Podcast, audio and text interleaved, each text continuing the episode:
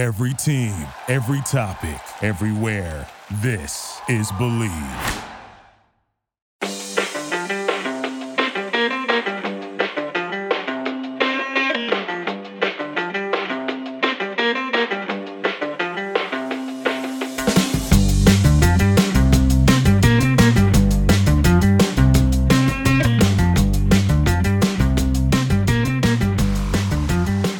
Welcome, everyone, to another episode of Revolution Recap. The Revolution came away with a much needed three points with a 2 1 home victory over Charlotte FC. Adam Buksa struck early on a header in the eighth minute, but it was a Matt Polster deflection that was the game winner for the Revolution in their first win in way, way, way too long. I'm Greg Johnstone. Joining me today is Sean Donahue. Sean, how's it going?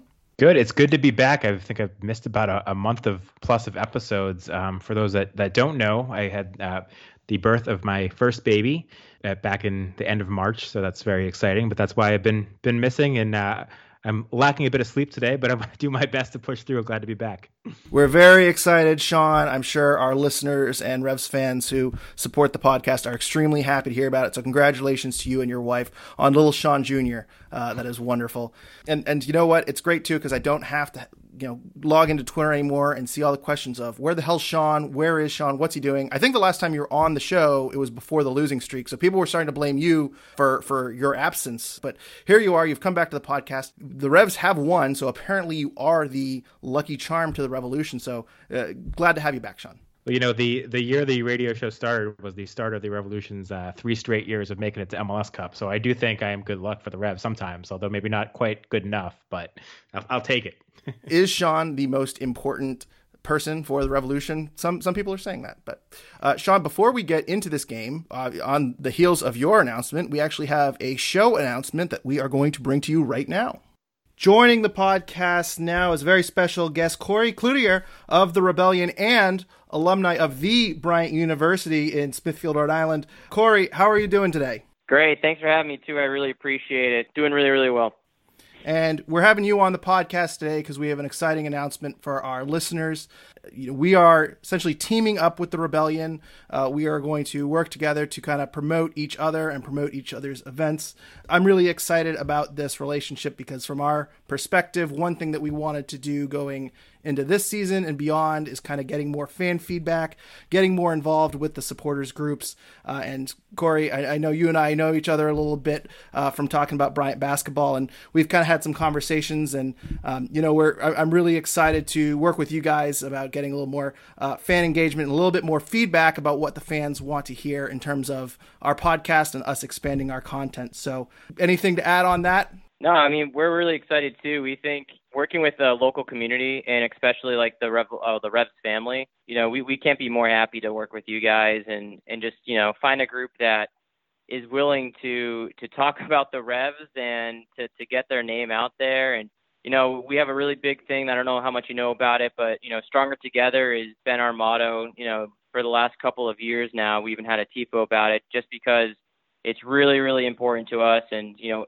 having a, a partnership like this is just going to be really beneficial. And one thing I want to point out, and it kind of goes with your mantra of stronger together, is that we are open to working with a lot of groups. We just had on Nico Calabria of the Revolution Amputee soccer team. We want to do kind of more promotion of that, more promotion local soccer, not just talking about the game. So, um, you know, we'll, we're we're going to be talking with you guys in the future uh, and all the projects you have going on. Uh, I know we had Matt Zitka of the Midnight Riders on last year. Uh, hopefully, he can join uh, the podcast again this season, and hopefully, we get to do some stuff with the Midnight Riders as well. Uh, and and even if you're not in a supporters group, we'd love to work with you as well and kind of bring promotion to you know everything going on locally in terms of soccer uh, and around around the revolution. So I don't want people to think that uh, you know this is some sort of exclusive partnership.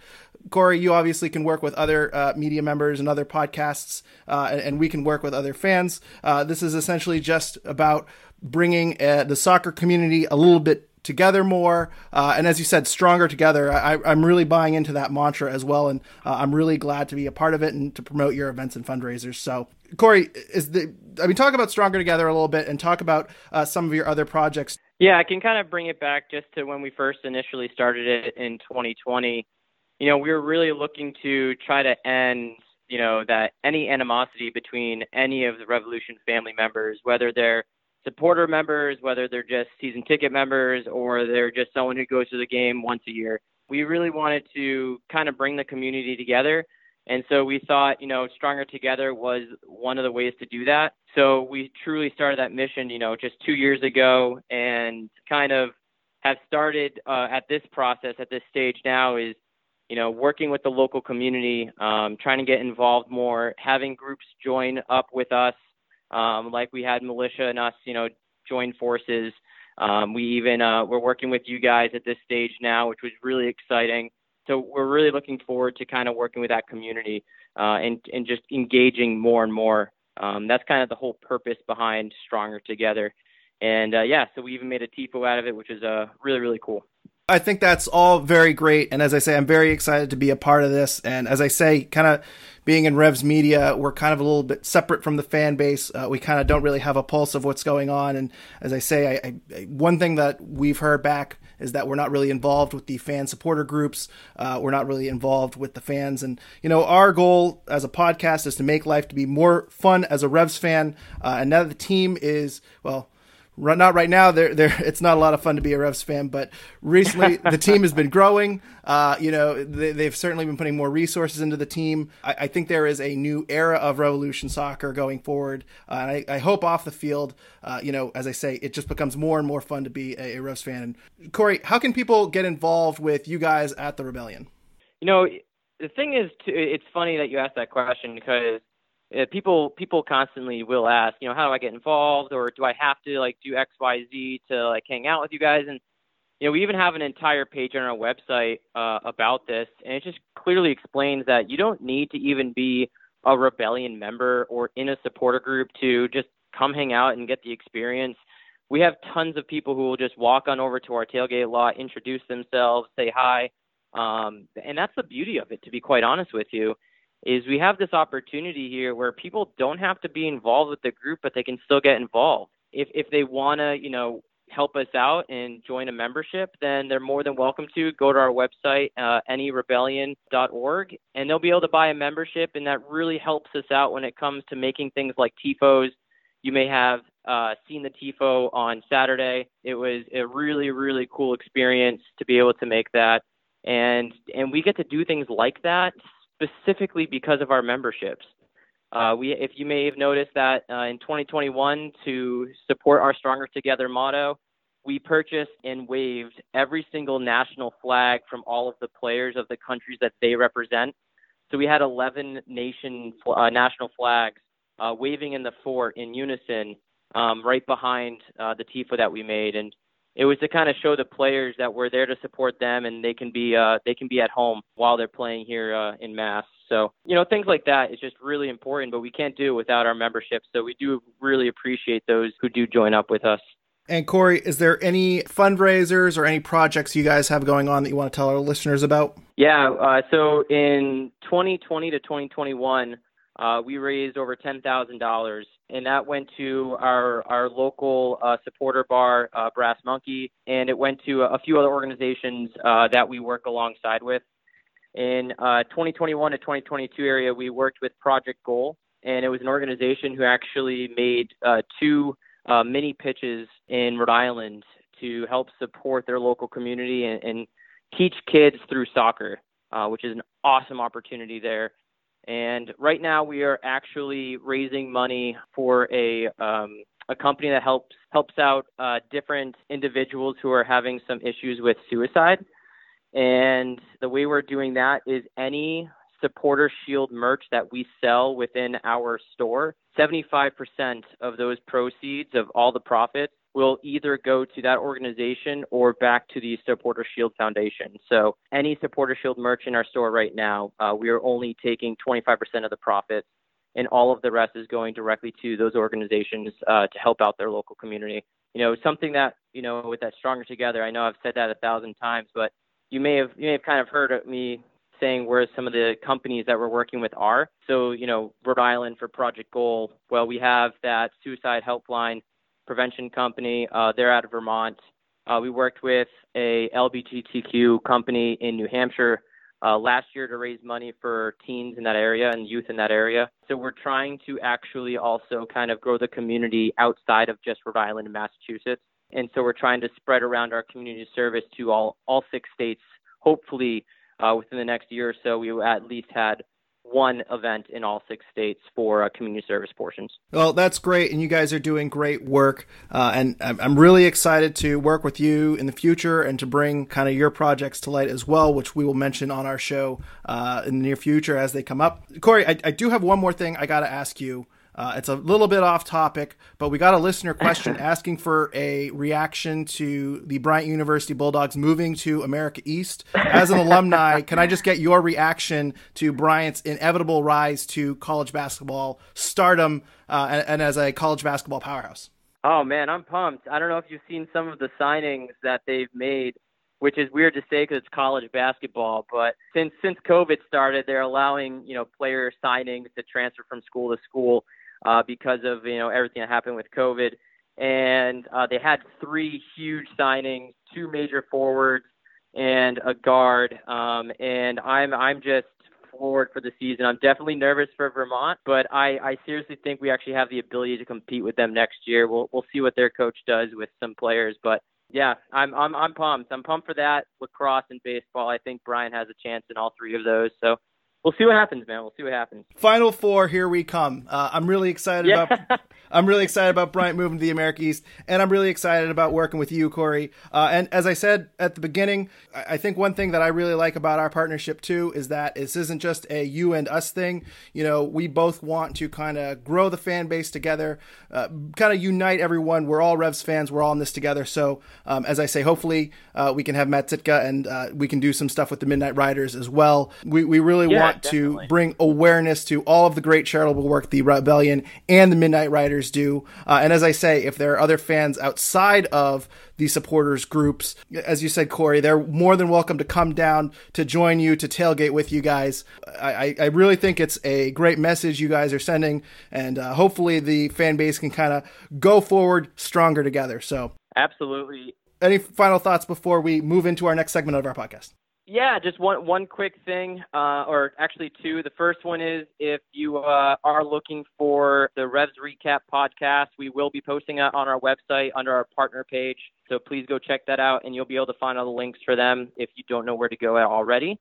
And the second thing is, I'm going to give you an exclusive, and this is going to be the first time this has been announced. But just giving you a heads up that the Supporter Cup will return. Uh, more details to follow. But for those that don't know what the Supporter Cup is, it is an 11 v 11 game in Gillette Stadium on the field. Uh, the Riders versus the Rebels, and all proceeds uh, do go to a, a charity uh, to to be determined. Um, usually it's Boston Scores, but um, we are have not officially confirmed that this year. But heard it here first. It is finally back after a two-year hiatus there breaking news on Revolution Recap. The first time we've ever broken news on this podcast. Corey, really appreciate you joining us today. And thanks again to Corey Cloutier for joining us t- today on this podcast. Great to have the Rebellion kind of on board with us. I- am very flattered that we have a supporters group that is uh, willing to kind of partner with us and help promote us and help us grow. Uh, we're really, really thankful for that. And I'm really, really thankful to kind of bring attention to their causes and their fundraisers and their events. And hopefully we get to do a lot more uh, work with them in the future. No, it's very exciting to, to partner up with the Rebellion. I mean, the, the supporters groups of the Revolutions have been uh, supporters of the podcast over the years. Rebellion being one of them. The Riders also have been, you know, very supportive of the podcast. So anytime we can get them more involved uh, is exciting to me. Well, Sean, let's move on to this game. The Revolution finally with a must-needed win. What is your key takeaway from Saturday night's two nothing win? Yeah, I think, you know, one of the things that's been missing for the Revolution this season is kind of someone that can be a game changer the way Tajon Buchanan was. You know, I talked about it before that he didn't necessarily fit the formation the Revs were trying to play. Um, and, you know, I, I, don't think that Ima Boateng necessarily fits the Revs formation. But at the same time, I think what we saw today is that we need to see Ima Boateng get a lot more minutes for the Revolution because he kind of was that game-changing presence out there um, for the Revs It took a little bit of pressure off Carles Gil because every time you know Boateng got the ball, it seemed like good things were happening. His service was very good. He put in some great crosses, and when you know Adam Books is out there, you have a fantastic aerial presence up top. It's you know important to get get those crosses in there. It was obviously Brandon Bye that assisted the goal, but uh, Buksa probably should have scored off of a Boateng cross as well. Um, I just thought he had a really good game. Um, the only complaint is that maybe they didn't give him the ball enough. He only had 34 touches, but you know, 90.5% passing accuracy. That was the best in the Revs. He had two key passes, which is third on the Revs after Carles Gil and Brandon Bye. Um, and just overall, when he got the ball, good things happened. Um, again, he's you know he's not a perfect fit in diamond, but um, when you look at your other options, you know Tommy McNamara, Arnold Traustason, I think it's pretty pretty obvious that you know offensively he's the best choice the Revolution have because he just makes things happen. Um, and he did get two tackles as well, so he was you know active on on both ends of the ball. Um, you know, I, I, don't know why we don't see more of Ima Boateng. I think, you know, over the years he's been on the Revolution. Um, when he has gotten his minutes, he's looked really good so I think this was just another another piece of the mounting evidence that you know Bruce Arena needs to play him more, um, and hopefully him going 73 minutes tonight and doing what he did uh, will kind of be that kick Bruce Arena needs to play him more going forward because you know nothing else has really been working um, for the Revolution as kind of that that fourth midfielder in their in their diamond. So I, I think that was a, a key for the Revolution, and I think he's a guy that you know, he's not as good as Tajon Buchanan, but he's got a, a, ton of pace and he's someone that can cause a lot of problems when he's running at guys. And that is something the Revolution have been missing this season. Yeah, and he also drew the foul that I believe led to the uh, Matt Polster goal. He gets fouled on the reset. Uh, Carles Gil kind of slides the ball over to Lletget, who had a great long shot that was saved, and Polster kind of blocked the clearance that deflected into the goal. So even though he wasn't involved in the play that they scored on necessarily, uh, he did have an impact in setting up that play. He did have another couple of really, really good crosses there that kind of just missed early in the game. He had one to Rennicks that Rennicks just kind of missed him high, um, and Rennicks kind of hit it over the bar. He couldn't get a good head on it. Uh, and then he had another one to Buksa that was very, very dangerous. Uh, Buksa just barely missed it. It bounced off Rennicks and went out for a goal kick. So that also uh, did not result in anything, but two very dangerous balls that I don't think you're getting from Tommy McNamara. Uh, I think it kind of eased up and, and made DeJuan Jones uh, game a little bit more. Um, it gave him a little bit more space. Uh, they kind of rotated off of each other pretty well. Um, I think the argument that we've kind of said in the past is that you want Emma Boateng off the bench. Kind of you want him going against tired legs because he can't really be contained. But I, I think you're right, Sean. I, I, think Tommy McNamara has kind of fallen in recent weeks it seems like Traustason and Kaptoum aren't really the answer there either. Uh, and and Boateng was just very very dangerous today and gave them a spark that we haven't really seen in a while. So um, you know, Sebastian Lletget, I feel like probably sat back a little bit more uh, in that midfield to kind of cover the the center. But overall, I, I agree with you. I think Boateng is definitely going to get another start. Uh, the one thing I am concerned about is that it seems like now the Revs don't have any good offensive subs off the bench. So if you need a goal, who do you go to? Uh, it's a little concerning that Tommy McNamara might be your top offensive sub, but that's not necessarily an Emma Boateng problem. Uh, that is a Revolution problem, and hopefully that's fixed in the summer window. So uh, overall, very very good game from Emma Boateng today, and uh, yeah, I'd like to see him kind of filling that spot more in the future. Yeah, I, completely agree with all that. And I, the one thing I will say is I'd like to see Damian Rivera get a chance to be that kind of spark off the bench if if Boateng's starting. They didn't need that today because they were winning. Um, but in you know different circumstances, I would like to see him get more of a run out to see if he could be you know a little bit of a spark in that midfield off the bench. And I'll go to my key takeaway here too, which is that Adam Buksa is a game changer. Um, he seems it seemed like the Revs were going to him early and often tonight, and this was just a game where he he, he's only on the score sheet once. There were a couple of plays that could have been better. Notably, he whiffed very, very early in the game. He could have made it one nothing in the third minute uh, when Carlos Gil kicked a beautiful ball over the top to him, and Buksa kind of whiffed on it. Uh, there were some headers that just barely missed him, uh, and so this this could have been a game where Buksa came away with two or three goals, but really just couldn't get it perfectly, except for that eighth minute goal where uh, Brandon Bye crossed it perfectly to his head and he powered it home. But you know, he, he does so many things well, and you can just sense that when they don't have him in the lineup, it's it's really hard to kind of replicate what he does. He was 10 for 13 in aerial duels. Uh, he had a really nice play where they, they had an outlet pass to him, and he dribbled around two players uh, and, brought it to midfield, and, and I believe drew a foul. Um, he's able to control possession and kind of pass it off and kind of lead the transition very, very well. Um, this is a game that he's only scored once, but I feel like he should have scored a lot more. And hopefully he doesn't get any more red cards because, um, especially with Gustavo Bou out, he's really needed up there right now. Uh, not not to insult Justin Rennicks. I think Justin Rennicks has been playing very fine, but uh, Adam Buksa has just been. I thought it was a phenomenal game from him, and it's good to see him back in the lineup. Oh yeah, completely agree, and it just kind of hammers home the point of how terrible it was that he got a boneheaded red card um, you know, against Red Bull in stoppage time and kind of a lost cause. So, you know, he he is a game changer for the Revolution, like you said, and you know, the the fact that you know the target he can be out there, and when you have guys like Ima Boateng and Brandon Bye and DeJuan Jones and Carles Gil that can cross the ball into the box, having him out there as a target up top just makes such a huge difference. And you know, I think you hoped that Jozy Altidore could kind of spell um, that type of play when he was out there. We haven't really seen that from him yet. Um, and so for now, I think Adam Buksa is absolutely immense uh, for the Revolution, what he can provide up there. And, and, like you said, he needs to avoid getting red cards and stay healthy because, you know, especially with Gustavo Bou out, but even with Gustavo Bou healthy, I think what the Revolution do um, in many ways depends on Adam Buksa's presence out there.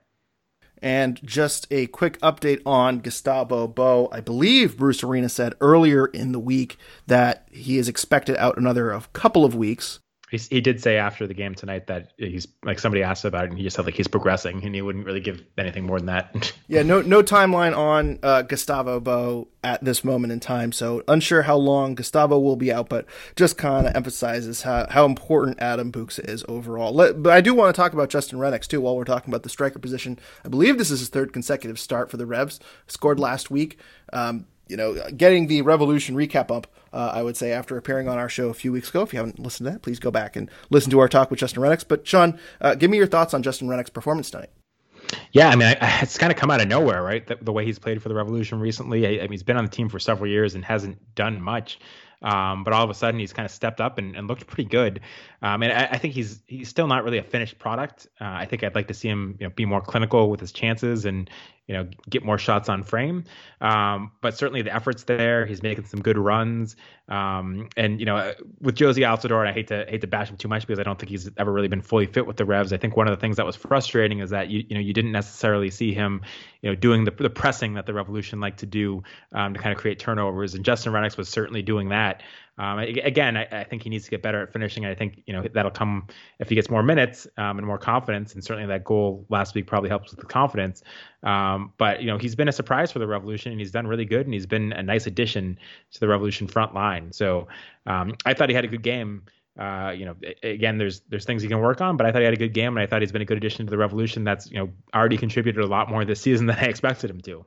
Yeah, and Steve McGrogan, uh, one of our listeners, added to the listener mailback. He said rednecks. I believe he says he means rednecks, but he said rednecks. Uh, I believe that's a typo. Uh, damn autocorrect. But he says rednecks was good. Had a couple of nervy moments. He is a future star that is still learning. More minutes for him and Gotang. So uh, yeah, obviously he kind of shares your thoughts on Emma Boateng. He shares your thoughts on Justin Rennicks, assuming that he is actually talking about Justin Rennicks uh, and not uh, some rednecks. I think that's the first time I've heard someone from Hamilton, Massachusetts, be called a redneck.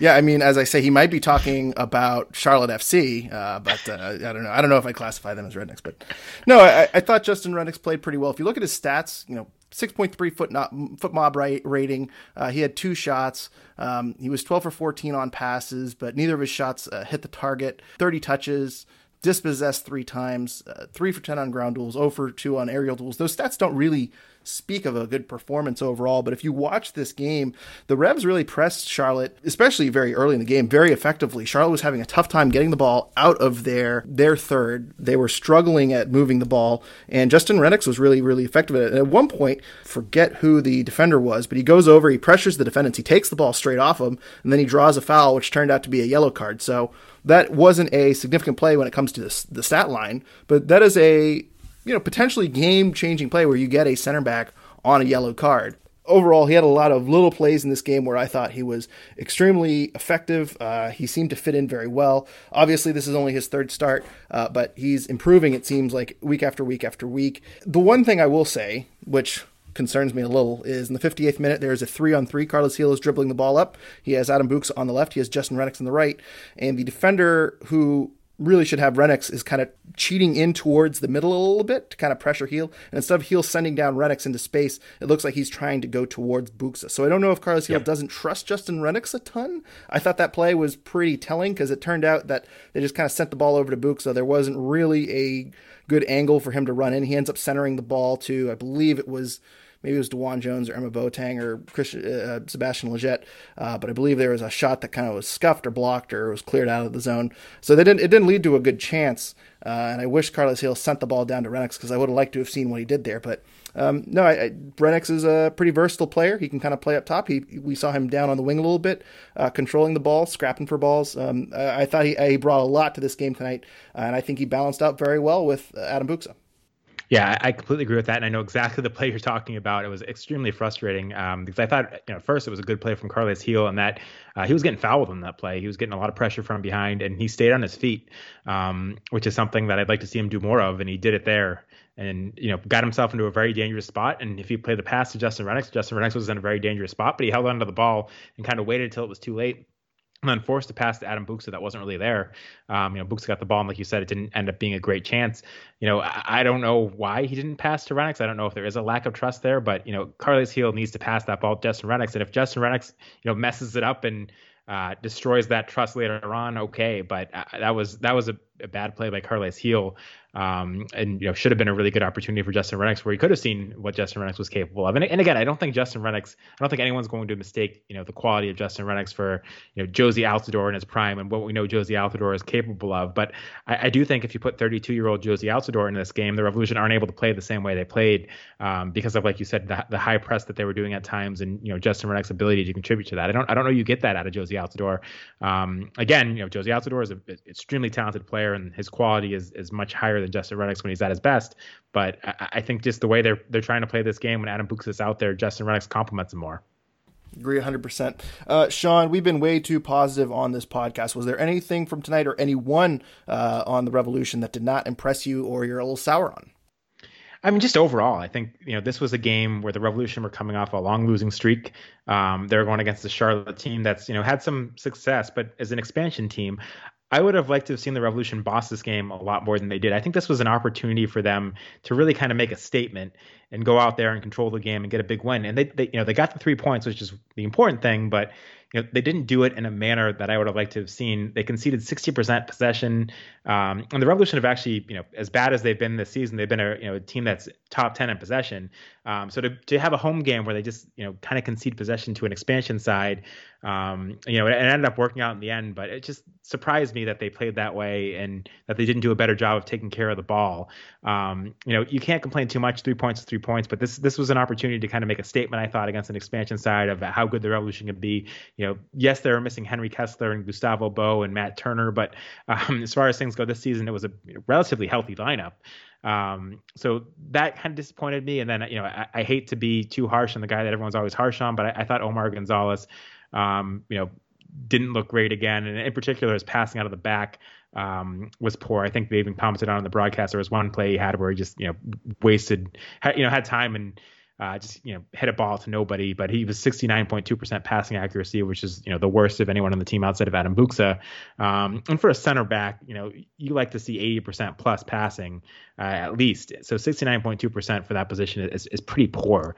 Um, but I don't want to spend too much time on Omar Gonzalez because I think you know people have been commenting on his play all season, so it's not it's kind of kind of beating a dead horse at this point. Well, and arguably the most dangerous chance from Charlotte I know they scored late in the game, but that was kind of a shot from way out. It was outside of the box. It was a tough one. I don't think Knighton could have done anything about it. Um, it, I, it was, I will say on that one that I think Matt Polster should have closed out sooner, but sure, sure. But it was it was still from outside the box. It was still downtown. Um, it still kind of you know went perfectly far post. Um, you know that, that that wasn't really you know worked down low or dangerous or anything like that. Uh, but earlier in the game in the first half, uh, I believe it was around the 36th minute. Uh, it, it, I think it was uh, Rios. Uh, Bender kind of slides the ball into Rios, and Omar kind of gives him a little, little too much space. And luckily, the ball hits off the outside of the post and goes wide. Uh, Brad Knighton seemed to be in good position. I think he would have saved it anyway if it was on target. Uh, but that was really the only time Charlotte was able to kind of get in behind the defense and really get a, a chance dangerously kind of in the box. So um, every other shot, if you look at their shot chart on MLS soccer, everything's kind of outside the box. Everything's kind of long range. Brad Knighton, I thought, played pretty well. He, he made a couple of spectacular saves. I'm I'm kind of half and half on this because I do think a better team probably comes away with a draw in this game. It's not good to see Charlotte come in and get 60% possession, but ultimately, if you look at the expected goals in this game, uh, Charlotte had I think .33 according to FotMob. So I think defensively, I, thought it was fine. They did have a couple of hiccups here and there, but overall, I think the Revolution were the better team uh, in the game. Uh, with that being said, I would have liked a statement win, like like you say, Sean. Uh, I would have liked a three nothing, uh, or at least a two nothing win. I, I, think if they come away two nothing, I feel a lot better about this game. But coming up with you know 1.25 expected goals, um, having about 40% possession, uh, conceding late again. Uh, there's a lot of things that kind of make me concerned. So I'm glad the losing streak is over. I think they needed a three points. They came into this game as minus 200 favorites, uh, according to the gambling odds, which means you should probably win about 65 to 70% of the time. So they took care of business. But overall, I don't know how impressive of a game this was. Uh, but it's a, a first step getting back on track, I'll say. Yeah, exactly. And you know, you can't again, you can't complain about getting three points. The Revolution needed it given where they were at, but um, it, it, wasn't the most convincing when we've seen the Revolution have under Bruce Arena. I'll put it that way. Before we move on to listener questions, I want to take a minute to talk about our sponsor, Golaco Kits. Golaco Kits' mission is to bring unique vintage jerseys to your home with a catalog of jerseys, jackets, scarves, and more from clubs and national teams from over 80 countries in the world. They have United States men's national team merch, they have Revolution merch, they have merch from your favorite European club that you can support from afar. So please check out GolacoKits.com for their full selection and make sure you follow them at Golaco Golaco Kits on Twitter and Golaco Kits on Instagram for updates on their new inventory. They post their new inventory every single week, so make sure you're following them on social media so you're going to be the first to know when something that you want hits their website. And when you find something you like, please use promo code Rev- Revs Recap all one word, Revs Recap, to save 15% off your order. That is promo code Revs Recap at GolacoKits.com for 15% off your order. Links and code are in the show notes. Sean, you want to get to some listener questions now? Yeah, I'm curious to see what we got tonight. Got an interesting grab bag here. Let's start with TSB11 over on Discord, who I think uh, got a question in a little late, and I think Kris missed it last week. So we'll go to him first. Uh, loyal listener. We looked a little better today, but still lack composure and still allowed a late goal. When are the Revolution going to fix their transition defense? I mean, I think part of the answer is, you know, Henry Kessler needs to be healthy. Um, I, I again, I, I, was never sold on bringing Omar Gonzalez in, and I haven't been sold on his play. Um, but you know, it is it is a whole team effort, and I think I don't think it was that bad, but I do think there was a couple of notable moments when, at least in my the ones that stick out to me were ones where you know Omar Gonzalez's pass and transition wasn't good enough. So I I, I think the answer is Henry Kessler needs to get healthy, um, and then they you know they still have some work to do. But I you know it didn't it didn't stand out to me that much tonight. There just were a couple of plays from Omar Gonzalez, and I wonder if that's what what his focus is on here. Related to that, we got a question from Tristan Price on Twitter. Why do we think the Revs concede so many late goals? They're experienced and well coached, so what's the deal? And I believe that was their seventh uh, goal conceded after the 75th minute. I believe Tanner Rebello of the Trifecta Network tweeted that earlier. Uh, and then Tom Quinlan over at WPRO, I believe, tweeted out something that it was the sixth goal conceded, sixth goal after the 75th minute that has been conceded in the last five MLS games. So that's a real problem right now. Sean, uh, what's the deal?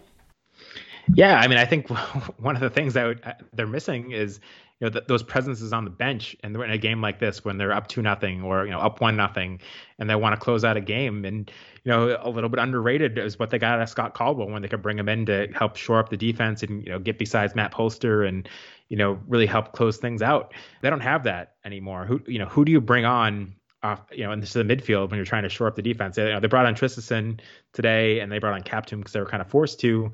Um, but none of those guys come on and, and give me confidence that they're going to help close out the game. Um, so I, I, think that's part of it is there's not really good options at the bench, but at the same time, the other part of it is, you know, goes back to the point that the Revolution conceded 60% possession. Um, when you're up at home, I'd like to see the Revolution kind of control the play a bit more. And, you know, they have the players that are very capable of passing the ball and maintaining possession, but we didn't really see that today. Um, it's a lot easier to get a shutout you know late when you're controlling the play and, and holding the ball than when you're turning it over and allowing them to have 60% possession and kind of you know pick you apart when they have opportunities. So I, I, think it's kind of those two things. There's not good options on the bench to help close out a game defensively. You know, I, I guess you could bring on AJ De Garza. I don't know what, what he would do for you if you're trying to do that. I, I, I wouldn't be a fan of that idea. Um, but really, there's there's not a lot of confidence in the defensive guys on the bench. And then I, I just don't know why the Revolution weren't able to maintain better possession in this one um, to help close out the game. Yeah, agreed 100%. And Maciel was not available tonight, which might also add to the issues. I feel like he is someone that you want to put in the midfield. Uh, we saw Traustason come off the bench. We saw Tommy McNamara come off the bench. We saw Wilfred Kaptoum uh, come off the bench. First time he's made an appearance in, boy, what feels like forever, but I guess it hasn't been too, too long. I believe he made an appearance back in March. So they did empty out their midfielders. They brought in McNamara for Boateng uh, in the 74th minute. They brought in Traustason for Sebastian Lletget late in the game, the 88th, and then they brought in Kaptoum for Justin Rennicks to kind of fill that midfield. You have to assume Maciel will be one of those players if he was available. I think that if they can get someone, I mean, they, they, do miss Scott Caldwell, in my opinion. I think Scott Caldwell was a pretty sturdy defensive player who was able to hold position and also play pretty well defensively. And I don't know who's really filled in that role. I think Maciel was supposed to take over that role, but long term, you know, if Emma Boateng, you know, if you're playing a tough road game and you want to play a little bit more defensively, maybe you don't play Boateng, maybe you need to play Maciel, and then do you have another defensive midfielder who can kind of come on. Uh, I'm not so sure Kaptoum or Traustason is that player uh, to kind of be the um, possession defensive midfielder that you need. Uh, another thing too is that Polster got a yellow card. He played pretty well overall. Obviously, he got the goal. Um, I thought he had some some pretty great moments in this game overall, and you know he's a very very important player. He's one of the more important players on the Revolution. Um, you wonder if he goes out, you know, can Maciel fill those shoes? Um, who, you know, I, I, think they're really lacking a another good defensive option off the bench. Uh, and it just seems like late in games, Bruce Arena really doesn't trust any of his subs to come on and make an, a spark offensively or kind of lock down this game defensively. So that's something they're going to have to figure out. I don't know if it's a, a matter of acquiring a new player or, you know, f- filling out your bench differently or having more options or I, am I'm, I'm not totally sure, but I, I think there's a handful of issues right now. You know, these goals have been scored every which way. I, I don't know how much blame you can do tonight. I know, Sean, you mentioned that Polster probably could have closed him down a little bit sooner, but normally a, a player is not scoring from out there. So I'm, I'm willing to give him a pass, but you know, the uh, the the Farrell Polster own goal from a few weeks ago was kind of crazy. The Knighton goal from last week um, is crazy. Uh, it seems like they're very mistake oriented, and you'd think for an experienced team, they'd really kind of shut down those mistakes, and they did tonight. They played pretty mistake free, I would say. There were little things here and there, but no no huge gaffes overall. So so maybe it's just a matter of kind of um, you know finding its level uh, and, and, and kind of playing the way they should be playing as an experienced team. Yeah, and you mentioned the yellow card to Polster. He's now got four on the season, so one more and he's suspended for a game, um, which is which is a bit worrying, especially if Maciel is not healthy. Uh, but even if Maciel is healthy, I, I, think it's a very very big shoes to fill. Um, so that's something to keep an eye on. You know, he's he's gonna he's gonna watch his yellow cards because the Revolution really can't afford to have him out for a game. Agree 100%. Uh, Gustavo Lopez asks us any thoughts on Brad Knighton and Sebastian Lletget's performances. Sean, let's talk about uh, Brad Knighton first. Uh, and I, I kind of talked about it earlier. I thought he had a phenomenal game. Uh, he had a beautiful save off of a free kick um, going to his left, kind of tipping it wide. Uh, he also had a, a, on a free kick. Um, where he had to kind of dive to his right, made a made a very very solid save overall. Um, some some pretty amazing saves. I think the goal you really can't blame too much if you look at the advanced stats, it's not going to look great uh, going, you know, overall, uh, conceding one and only, I think, 0.25 or 0.33 expected goals from Charlotte, but I don't think that tells the whole story. I thought he played pretty well tonight uh, and kind of recovered from his game last week. Uh, any thoughts on Brad Knighton? No, I agree with everything you just said. I mean, I got to look at that the goal they scored again. It was so so fluky. Um, I mean, initially seeing it, I don't, I don't know that I blamed him for it. Just so such a such a fluke goal. I don't know if his positioning was off. I'd like to hear a goalkeeper expert on that on that one, but um, I thought otherwise he had a really good game. It's hard to tell too if Polster deflected that one, and if he does get a touch on it, if that ball was kind of deflected and kind of took a, a, weird rotation overnight, and you have to think that there is some sort of voodoo magic with Matt Polster and having his deflections going in between the Andrew Farrell goal from a few weeks ago, uh, from his goal in the whatever minute it was tonight uh, that was the game winner, uh, and then this ball. You know, deflecting off of him and then perfectly landing in the net. Uh, you have to wonder what's going on with Matt Polster, arguably the best deflector in MLS. So, I mean, I think I think you could make a case that Knighton React a little bit slow to it, um, but I, I, don't know. I don't know. I, I, again, I'd like to I'd like to hear from somebody who's more knowledgeable about goalkeeper positioning and everything than than me. Um, but it, it, was it was a weird, very weird goal. Uh, thoughts on Sebastian Lletget's performance? Uh, mixed bag. Um, I, I don't think you know, I, I, think there were a few moments where he could have done better. I don't think he was as involved as you'd like him to be. But then, you know, he had a fantastic shot um, that led to the Polster goal. Uh, Polster goal doesn't happen if not for for that Lletget shot. But you know, overall, I didn't think it was a great performance. I didn't think it was a horrible performance. And for you know a guy of his caliber, um, I think you expect a little bit more out of him than you've gotten in recent weeks. Yeah, he was 24 for 30 on passing. Uh, he did have that nice long shot that led to the second goal. So he, he, had two shots, both of them on target. He had 43 touches, no tackles, one. He was 0 for 2 there, six recoveries, three for six on ground duels. I think overall, maybe he was kind of playing back a little bit more so Boateng on the other side could push up and they could kind of cover that space. Uh, but overall, I, I, thought he played pretty decently. Uh, not a star performance by any means, but uh, obviously he's going to get a lot of praise for that long shot. He also had a very nice uh, long pass to DeJuan Jones early in the first half. I believe it was in around the 33rd minute uh, where he kind of slides the ball perfectly into the corner for DeJuan. DeJuan has a cross that was blocked that led to a corner kick, and then off that corner kick, that was the Matt Polster shot saved uh, you know, it, it seemed like the ball was kind of in there forever, and Matt Polster finally got a, a good shot off and great diving save uh, to the Charlotte keepers right there. So yeah, I think Sebastian Lletget had his moments today. Uh, no big glaring mistakes, but did did have an impact in the game in kind of some small ways overall. So um, I, I, thought he played fine, but not a superstar performance that I think some people are, are waiting for Sebastian Lletget to have. Uh, but I do think that performance is coming. Uh, one of these games, uh, just just not tonight. Well, the, the only thing I'll add is I think his style of play lends itself to a more possession-oriented, you know, attack for the revolution um, and less of what they were doing today which is more of playing a counter-attacking style. And you know the, like i said earlier the revolution before this game were you know, top 10 in the league in possession. And i just think the way sebastian lletget plays lends himself to you know being a, a, good force for the revolution in possession and helping them maintain the ball which again is why i was a bit surprised with you know guys like Lletget and Carlos gil out there that they didn't do a bit better at controlling possession especially after you know getting the lead and late in the game when they were trying to hold on Moving on to the next question, Charles Maddox asks us Should we be holding our breaths at this moment or just living it and be happy with the three points? On to DC. Uh, Sean, what are your thoughts? Uh, should we be holding our breaths that there are still flaws with this Revolution team or should we just be happy with the three points? I mean, there's clearly still flaws with the team. I think anyone that's watched them this season knows that. Um, but I think given what we've been through the past you know, month or so, I think you got to just be happy with the three points and, and move on and, you know, hope to see them build upon this in DC. You know, they, what they needed was three points and they got it. Um, you know, where they go from here is, is another question, but it's, it's something to build on. Um, you know, if they go out against DC and, and lay an egg and, you know, you're going to forget about these three points pretty quickly. But for now, I think you got to be happy with the three points and look at it as, you know, a chance to move forward and build upon it and you know, start, start a new winning streak instead of a losing streak. Yep, baby steps, baby steps. And it is worth noting, too, that they were without Henry Kessler. For whatever reason, injuries has really dogged down this team. They've been rotating players in and out. They really haven't had a solid 11 going game to game to game yet. So uh, maybe this is the first step moving in momentum. We should be happy with the three points. Uh, you know, I, I, think a few weeks ago I was asked where I am on the panic scale, and I think I said I was at a six or something like that.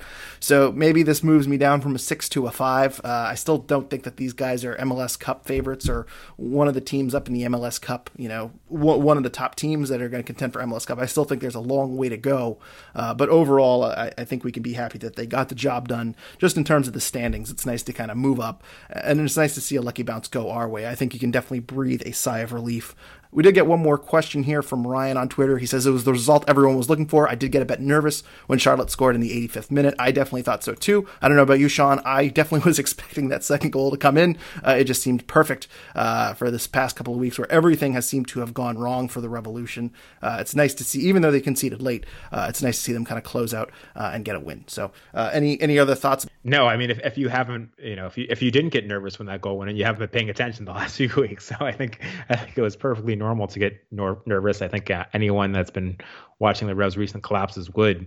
But you know, it, it, again, disappointing they gave up that goal. But you know, they, they, found a way to, to hold on and win it. And I think you know next week is going to be a big one, going on the road and you know showing that they can do it against uh, you know DC United in a hostile environment.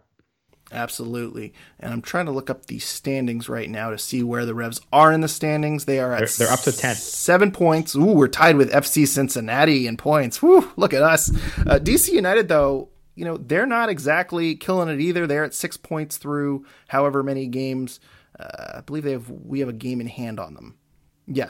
Uh, DC is two wins, four losses, zero ties. So it is a road game, but DC very beatable. This is definitely a game that the Revs can go in uh, and take three points if they find their form. So still very early. Uh, look at New York City down there at the bottom. I know they've only played five games, but they have four points through five games. So there's still some quality that uh, at the bottom of the table that you kind of expect to move up. And I think the Revolution are in that category. Hopefully the points dropped early does not hurt them at the end of the season.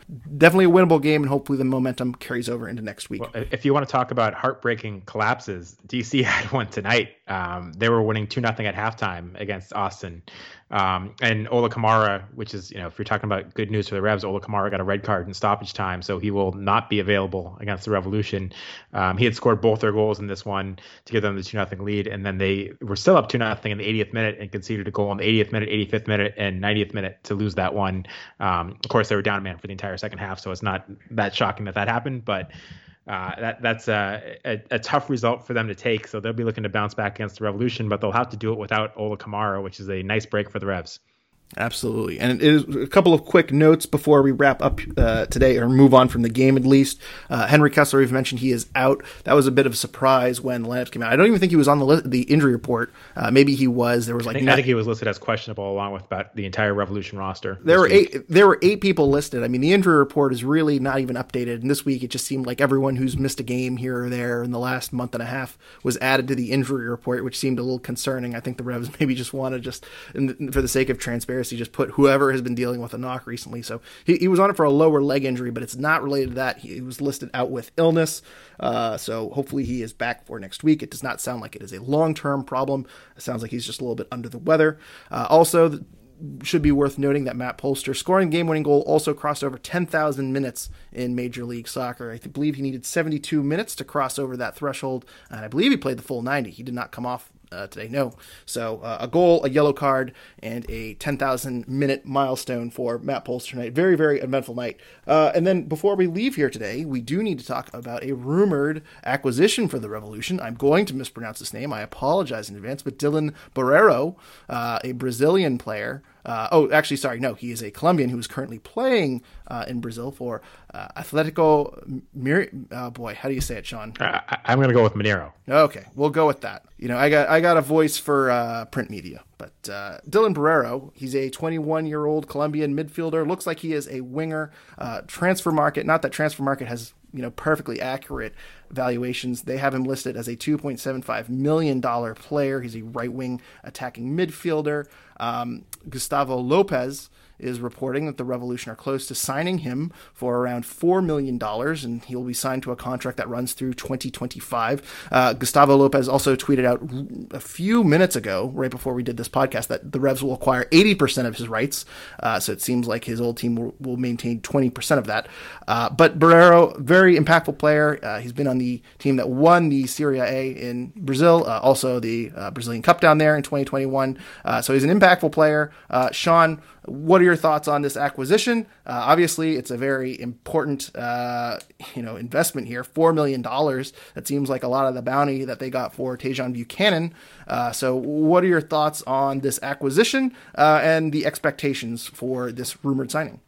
Yeah, well, for, first of all, he's actually still only 20. He turned 20 in January, so he's a very young player, and I, I think we assume he's going to be, you know, a U22 initiative player. And we've been saying for a while that Bruce Arena needs to, and the Revolution needs to take advantage of the U22 initiative um, to really, you know, use all their resources where they can. Um, and you know, a lot of people have been asking for for months now. You know, when are the Revolution going to get a Tajon Buchanan replacement? Um, as far as a, a, winger that can you know, take guys on, and uh, just earlier in the show, I mentioned Emu Boateng and how he was able to do a bit of that today. Um, it seems like Borrero from you know, I, am not going to pretend I'm a Brazilian Serie A expert. I haven't watched him you know play a full game, but from looking at his highlights, it seems like he's the type of guy that you know is capable of taking guys on and is, has a lot of confidence dribbling at people. Um, you know, this past season he had he only played 508 minutes. Again, he was 19 years old, um, but his team won Brazilian Serie A, which you know Brazil is still the number one league in the Americas. Uh, it's a better quality league than MLS. So the fact that you know he played 508 minutes, had two goals and an assist, um, you know, for an average of you know, 0.53 goals or assists per 90 minutes is, is pretty good.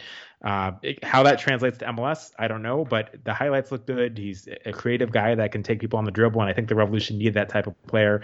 And it seems like a risk worth taking. Um, and you know, they need to use the U22 initiative spots. We've been talking about that. I, I like I like the idea of signing this guy. I, you know whether or not it happens and gets finalized, who knows? But it seems like um, a good move for the Revolution, and I'm you know very happy to see them actually use those U22 initiative spots, uh, put those to good use. And this seems like a good move to make for the Revolution. Um, you know, whether or not it works out, I, I don't know, but it seems like the, the, right type of risk to make. And this is the type of guy the Revolution needs to target with Tajon Buchanan gone. I agree with everything you said there, and I want to just clarify something for our listeners to get into the nerdy MLS rules, just because I know there's going to be a lot of confusion about the U22 initiative slot that recently came up with the new CBA in MLS. And so I just want to kind of take a moment and clarify exactly what that is. Some people think this is a similar to a young designated player, which is what Adam Buksa was, I believe, uh, when he first came in. It's not a young designated player. Basically, you get three designated player spots. If you are a young designated player, which is a certain age, I believe 23 years old or something to that effect, basically the only difference is um, you, I think you don't have to pay a fee to MLS for the third designated player slot, uh, and also I think there's some salary cap ramifications where. Um, the team doesn't play. The, salary cap hit is like two hundred thousand instead of uh, the maximum maximum salary for a player. Uh, so it's kind of a salary cap move a U22 initiative slot is different. Uh, so you still have your three designated players. Um, if you have all three designated players uh, that are over the age of 24, you get one U22 slot. If you don't have three designated players,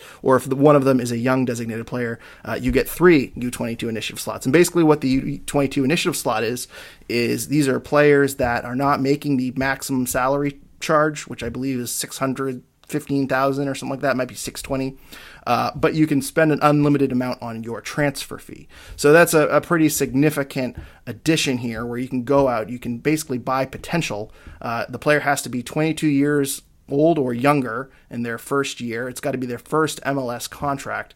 Uh, so essentially, it's buying a young player, bringing them to MLS, uh, and basically, it's allowing players to kind of spend a lot of money outside of the salary cap on the transfer while paying them, you know, $600,000 or less. And also there's some, I believe, some salary cap you know, ramifications too. You can play a, pay pay a player hypothetically five hundred thousand, but only counts for I think one fifty or two hundred thousand against the cap, depending on whether or not they've turned twenty or not. So if they're nineteen or younger, it's one fifty. If it's twenty or higher, oh sorry, if it's twenty or younger, it's one fifty. If it's twenty one or higher, uh, it's two hundred thousand. So that that's kind of essentially what the U twenty two slot is. It's different from a designated player. Essentially, the difference is that they have to be under the salary cap, uh, or, or sorry, the maximum salary charge of 620,000 or whatever it is, which it sounds like Barreto would be. a $4 million transfer fee, you know, seems like that is outside of the realm of TAM.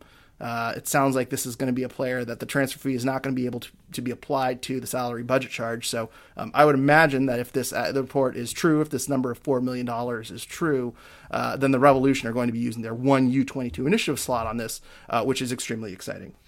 No, it's just you know we talk about the Revolution and their formational flexibility, and they don't have very much with their current roster. There's not really a guy that can play on the right wing.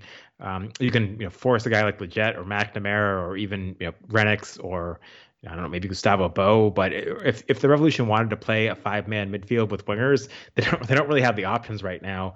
Um, you got Boateng on the left side, but you don't really have a good option on the right.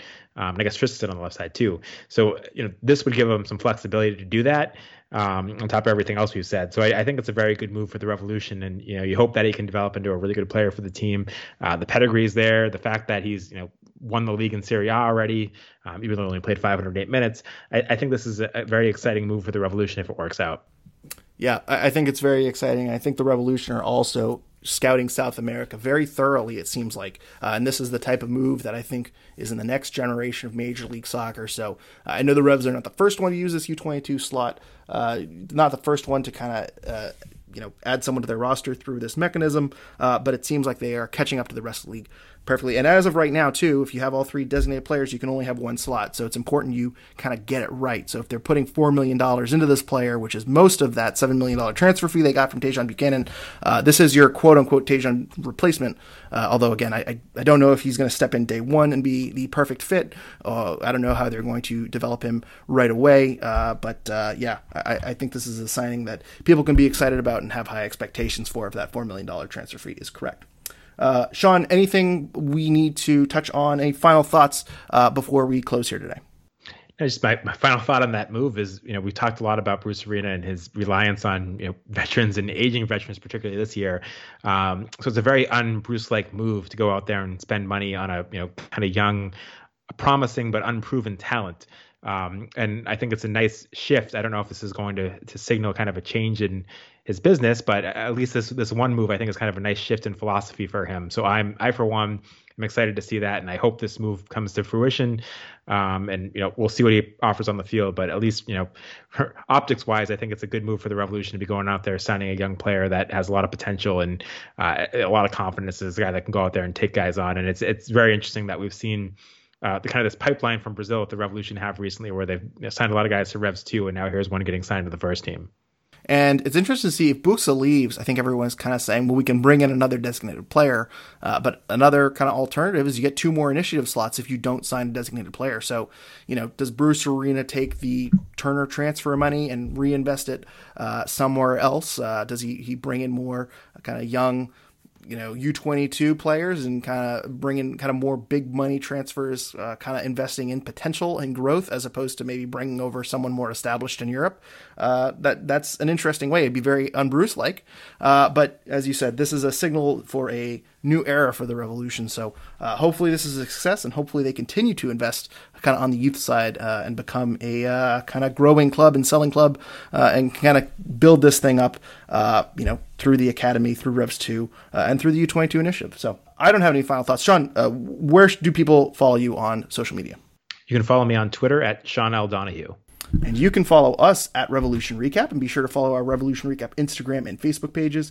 Be sure to follow our friends at The Bent Musket on Twitter at The Bent Musket and follow their work online at www.thebentmusket.com for year round coverage. And also be sure to follow our friends at The Rebellion, uh, at The Rebellion on Twitter and go to nerebellion.org to learn more about them and their Stronger Together initiative. Thank you so much for Corey for coming on the show today. We look forward to working with you in the future. And of course, as always, check out our sponsor, Golaco Kits, and use our promo code REVSRECAP for 15% off your order. That is Golaco Kits. Follow them Twitter, Instagram, Facebook, wherever. Uh, you're going to find something you like. And when you do, Revs Recap for 15% off your order. Uh, and please make sure you're subscribed to iTunes or wherever you are listening. If you can please rate and review us five stars, it would help us very much. We're very close to 85 star reviews. Uh, I saw we got number 79 recently. Who wants to be number 80? It could be you. Go to iTunes right now, give us a rating. Or if you listen to us on Spotify, you can rate us there too. We're not quite at 80 reviews there yet, but you can help us get there. So please uh, rate and review us five stars if you can. We will be back next week following the DC United game. Hopefully, we'll be talking about another win. Hopefully, we'll be talking about another three points. But until then, thank you everyone for listening and go Revs.